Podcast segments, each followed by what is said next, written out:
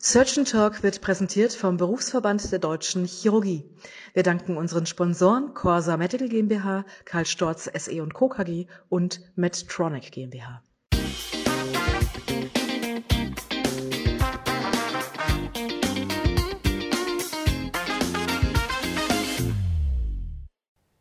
Hallo, liebe Surgeon Talk Fans.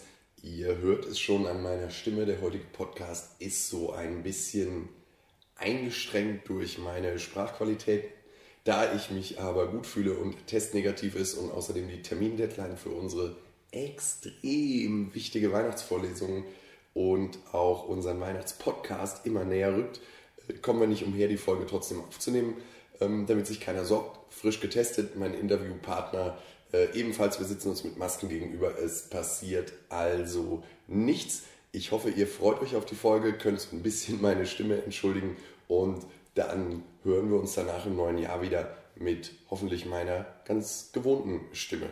Und jetzt viel Spaß bei der neuen Folge unseres Podcasts Surgeon Talk, der chirurgische Podcast. Euer Benedikt. Hallo und herzlich willkommen zu einer neuen Ausgabe von Surgeon Talk, der chirurgische Podcast rund um alles, was spannend und aktuell in der Chirurgie ist. Mein Name ist Benedikt Braun und heute habe ich einen altbekannten Gast für ein neues Format bei mir, Steven Herath, immer noch unser leitender Oberarzt, aber auch der Organisator der größten unfallchirurgischen Weihnachtsvorlesung in Deutschland. Zumindest behaupte ich das jetzt einfach mal. Aber wenn man sich unsere aktuelle Weihnachtsvorlesung anschaut, dann ist die mit all ihren 500 Gratiskarten bereits restlos ausverkauft. Ihr seht äh, schon, heute geht es etwas locker bei uns zu. Ähm, wir wollen eine Sonderfolge zu Weihnachten machen, so im Stile Journal Club meets Weihnachtsstimmung. Äh, und was wäre da äh, naheliegender, als einfach ein paar weniger bekannte Weihnachtsartikel aus dem British Medical Journal aufzurollen? Ähm, sind aber trotzdem absolute Favoriten, aber die, die man nicht unbedingt kennt. Die, die jeder kennt, das sind die ganz prominenten, zum Beispiel dieses Strong as an Ox and Twice as Smart, das kennt ihr bestimmt. Dieser zeigt einfach nur, was wir irgendwie schon immer wussten, nämlich dass Chirurgen nicht nur stärker, sondern auch klüger sind als unsere anästhesiologischen äh, Counterparts. Also heute nicht so ganz ernst nehmen, liebe Kolleginnen und Kollegen. Wir mögen euch natürlich trotzdem insgeheim. Aber es gibt auch andere schöne Artikel, zum Beispiel zum Parkverhalten und wie man daran die Facharztdisziplin erkennt. Die alle wollen wir heute nicht nehmen, sondern wir haben uns zur Aufgabe gesetzt, zwei vielleicht minimal weniger bekannte Artikel vorzustellen, ähm, wenn ihr die auch selber nachlesen wollt, dann findet ihr die natürlich wie immer British Medical Journal und Open Exercise gedankt in unseren äh, Show Notes. Wir geben uns beiden einfach jeweils so fünf bis zehn Minuten und schauen mal, was der andere mitgebracht hat.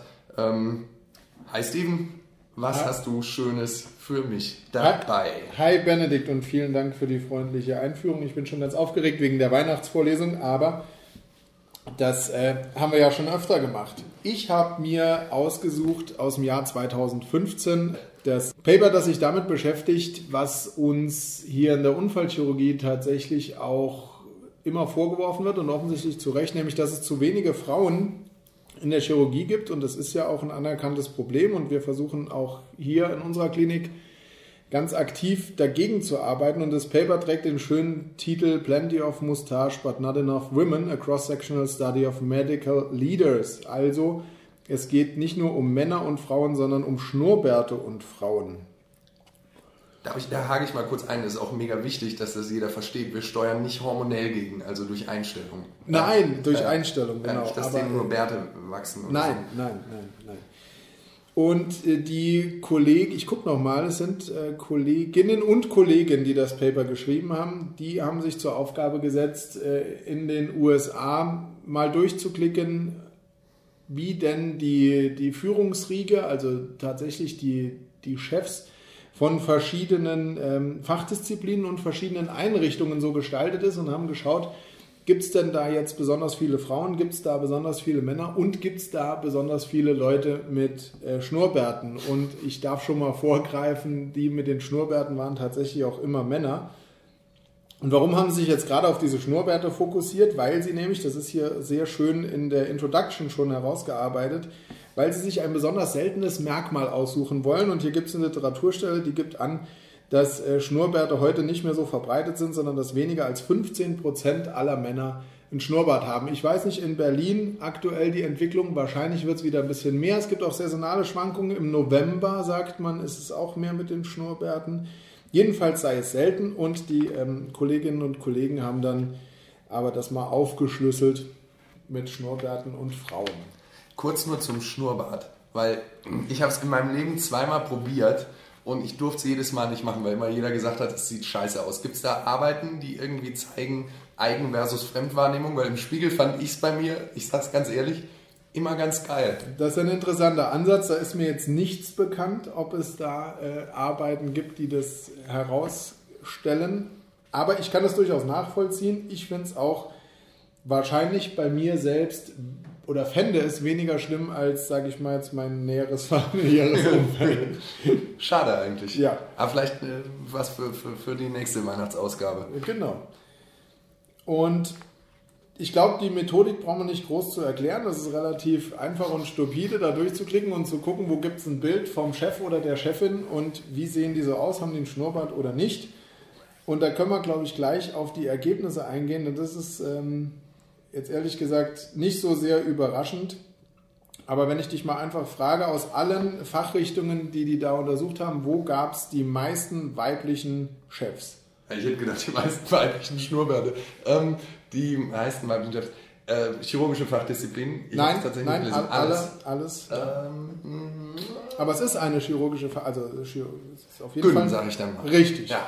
Mit Abstand, nee, nicht mit Abstand, aber knapp die meisten weiblichen Chefs mit. Ich gucke nur mal in die Tabelle, ich schätze mal so 35% weibliche Chefs, was jetzt immer noch nicht viel ist, äh, viel ist zugegeben.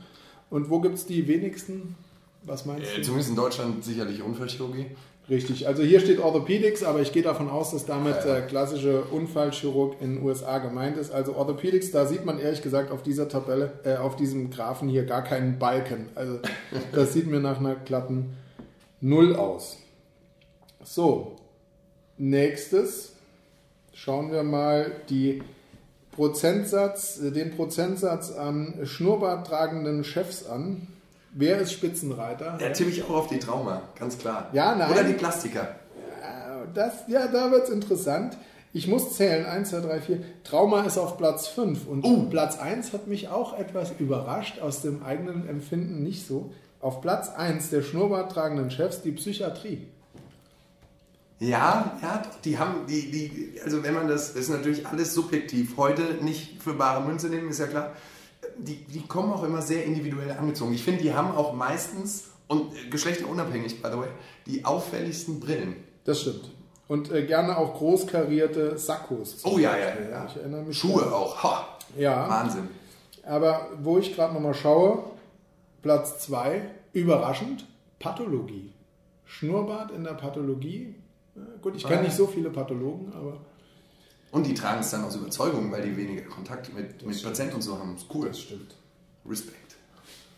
So. Und dann, äh, das, und das fand ich eigentlich das, was mich, ähm, was mich überzeugt hat, doch dieses Paper zu nehmen. Die Kollegen haben sich die Mühe gemacht, den sogenannten Mustache-Index, also den Schnurrbart-Index zu berechnen, den man erhält, wenn man die Anzahl an weiblichen Lidern ähm, durch, nee Quatsch, doch die Anzahl an weiblichen äh, Führungskräften durch die Anzahl an männlichen Führungskräften teilt und wenn der Mustache-Index also größer 1 wäre, das wäre ähm, erstrebenswert, dann gibt es besonders, also entweder gibt es besonders viele weibliche Chefs oder es gibt besonders wenige Schnurrbärte oder wenn es ausgeglichen ist, gibt es besonders viele weibliche Chefs mit Schnurrbärten, aber das ähm, haben wir hier ja schon rausgestellt, gibt es nicht. Und ich komme jetzt mal auf den Mustache-Index. Wo ist der am höchsten? Was meinst du? Also wo gibt es das?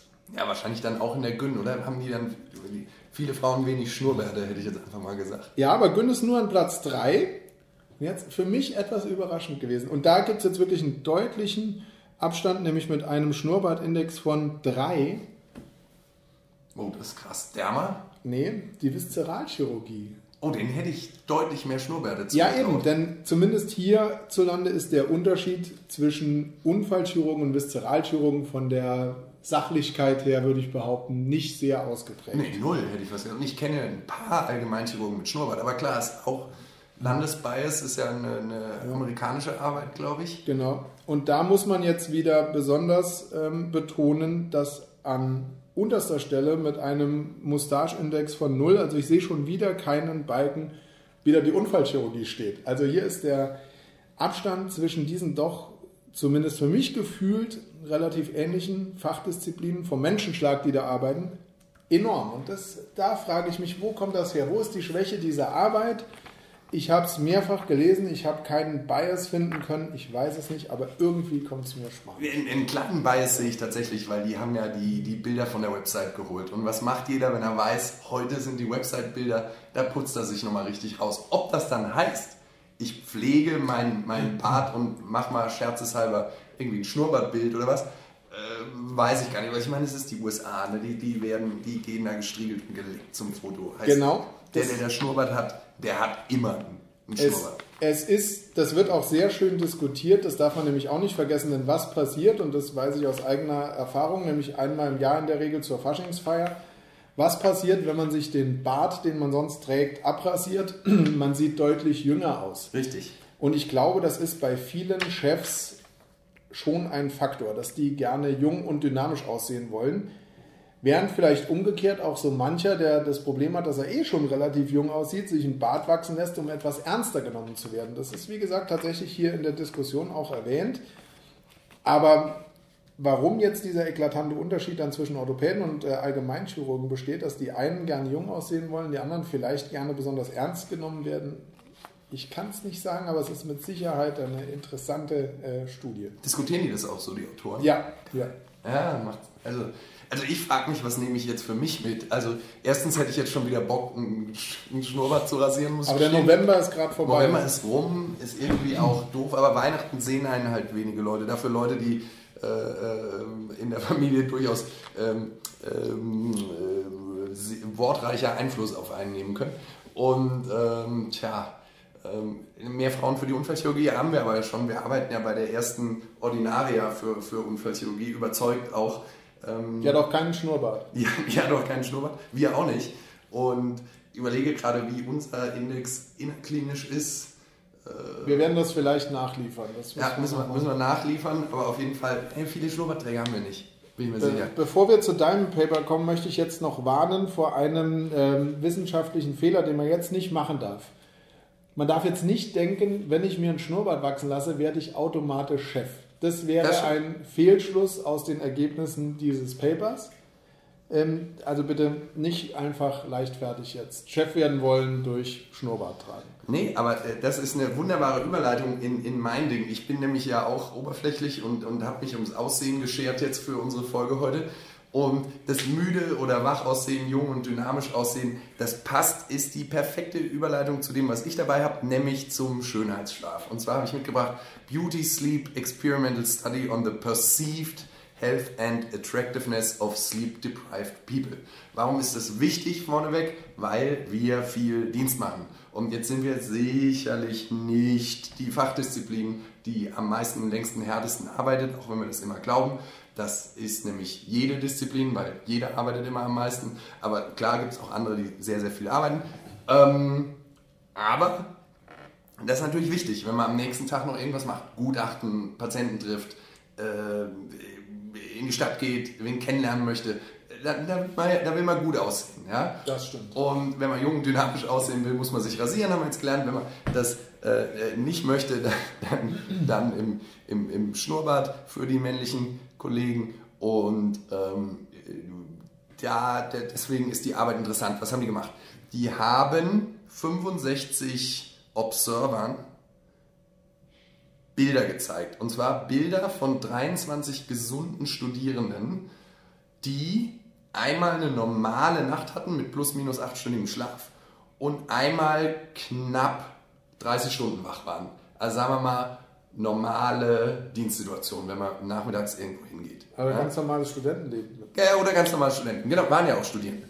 Und ähm, dann haben die von diesen Observern folgendes abgefragt und die Observer waren einigermaßen gesellschaftlich normal verteilt, also zwischen 18 und äh, äh, plus minus 61. Ähm, und zwar wurde abgefragt die wahrgenommene Gesundheit, ähm, die Müdigkeit und die Attraktivität. ähm, dieser Fotos, die die von den Leuten unter vergleichbaren Bedingungen gemacht haben. Es war also immer die gleiche Person, einmal ausgeschlafen, einmal nicht. Und dann wurden diese drei Sachen abgefragt und zwar mussten die es bewerten auf so einer VHS-Skala von 0 bis 100. Und ähm, ich meine, ziemlich logisch wäre jetzt gedacht, was kam raus, dass die Leute, die vernünftig geschlafen hatten, ähm, als weniger müde wahrgenommen wurden. Das haut mich jetzt noch nicht um. Gesünder, auch nett und vor allen Dingen aber attraktiver. Und es war ja immer die gleiche Person. Und ähm, die haben dann quasi den Schluss äh, rausgezogen, dass es ausreicht, ähm, aus den, die nennen es Facial Cues, also aus dem, was man in den Gesichtern sehen kann, ähm, ja, Personen mit Schlafmangel zu erkennen und diese zuverlässig als müde, wenig gesund und wenig attraktiv zu identifizieren und ähm, geben für sich selber vor, dass sie die erste Arbeit sind, die wissenschaftlich zeigen konnte, dass das Konzept des Schönheitsschlafs quasi echt ist. Also echter Schönheitsschlaf ist ähm, möglich. Und dann habe ich gedacht, das ist ja interessant. Äh, wie, wie lösen wir das? Vielleicht gibt es auch deswegen die gesetzlich vorgegebene Ruhezeit nach dem Dienst. Die wollen gar nicht, dass wir, dass wir uns ausruhen, sondern die wollen, dass wir gut aussehen. Das wäre eine logische Erklärung, das stimmt. Ja, vielleicht.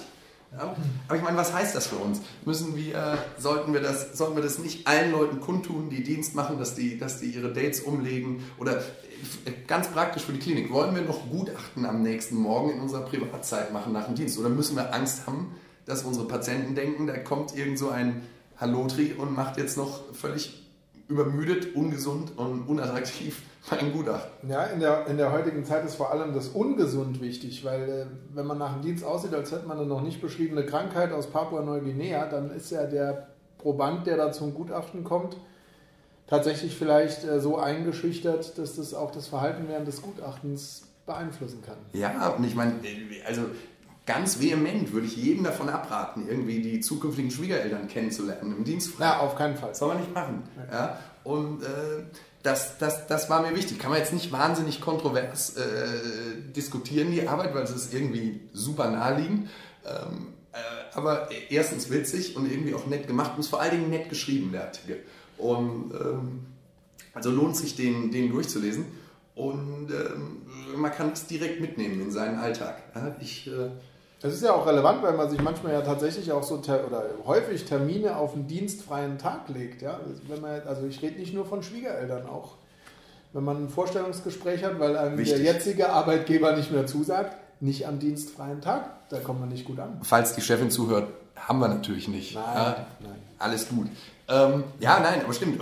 Also klar, du kannst irgendwie zur Stadt gehen, das ist kein Problem, das ist mir wurscht, wie ich aussehe. Ja? Die, man, man, müsste es auch irgendwie auf die Covid-Zeit übertragen. Die, die, der Artikel ist älter. Ja? Was macht der Mundschutz mit unserer Gesichtsattraktivität? Kann ich vielleicht meine Müdigkeit besser verstecken? Ähm, wer weiß, ja, Follow-up-Study ähm, für, für, für nächstes Jahr, da ist sicherlich irgendwas drin. Ja, da können wir uns was vorstellen. Ist, ist ja auch, also weiß ich von dir, weiß ich auch von mir, ist ja auch so ein kleiner Lebenstraum, irgendwann selber einen Weihnachtsartikel im British Medical Journal zu haben. Äh, vielleicht sogar schon der erste Hinweis an unsere Hörer, wenn einer eine bahnbrechende Idee hat, die ja keinen Bock hat, selber zu verfolgen. Ähm, äh, schreibt uns eine E-Mail, dann, dann greifen wir das auf und, und stauben da eiskalt äh, ab. Anders Vielleicht gibt es für die Idee eine kleine Co-Autorenschaft. Ja, eine kleine Co-Autorenschaft. Wir stauben dann ab. Wie gesagt, anders als unsere Nationalmannschaft. Und ähm, ja, ähm, ich, ich äh, bin immer wieder überzeugt von diesen Weihnachtsartikeln. Ja, man findet immer schöne Sachen. Es gibt so viele gute. Das kann ich nur jedem äh, wärmstens ans Herz legen. Allein die Titel sind manchmal so cool. Ähm, selbst wenn hinter der Arbeit nicht viel ist. Mein, mein, mein Highlight-Titel ist Covert Observational Study. Da hat sich wirklich äh, äh jemand äh, gute Mühe gegeben, einen witzigen Titel zu finden. Ähm, und äh, wärmste Empfehlung, äh, das vielleicht mal aufzugreifen. Steven, willst du noch irgendwas äh, unseren Hörern mit auf den Weg geben? Eigentlich bleibt mir nur übrig, äh, frohe Weihnachten zu wünschen und ich habe mich mal wieder sehr gefreut, äh, nochmal Teil des Podcasts sein zu dürfen. Das ist sehr gut, ja, ja, wir und, werden das immer weitermachen. Falls sich nochmal ergibt, bin ich natürlich gerne auch wieder dabei. Hervorragend. fand ich das sehr gelungen heute. Spätestens nächstes Jahr, wenn es den Weihnachtspodcast wieder äh, äh, gibt. Wir machen dann auch eine Doppelfolge draus, wenn wir bis dahin mehr als 2000 Follower haben. Das vielleicht als kleine, kleine Challenge fürs neue Jahr für alle anderen Zuhörer. Ansonsten sage ich auch äh, frohe Weihnachten und guten Rutsch an alle, denn das äh, war's für heute von Search Talk, dem chirurgischen Podcast. Schreibt uns gerne eure Meinung zu diesem Thema unter www.surgeon-talk.de. Ich bedanke mich fürs Zuhören und freue mich jetzt schon auf die nächste Ausgabe von Search Talk zusammen mit euch. Euer Benedikt.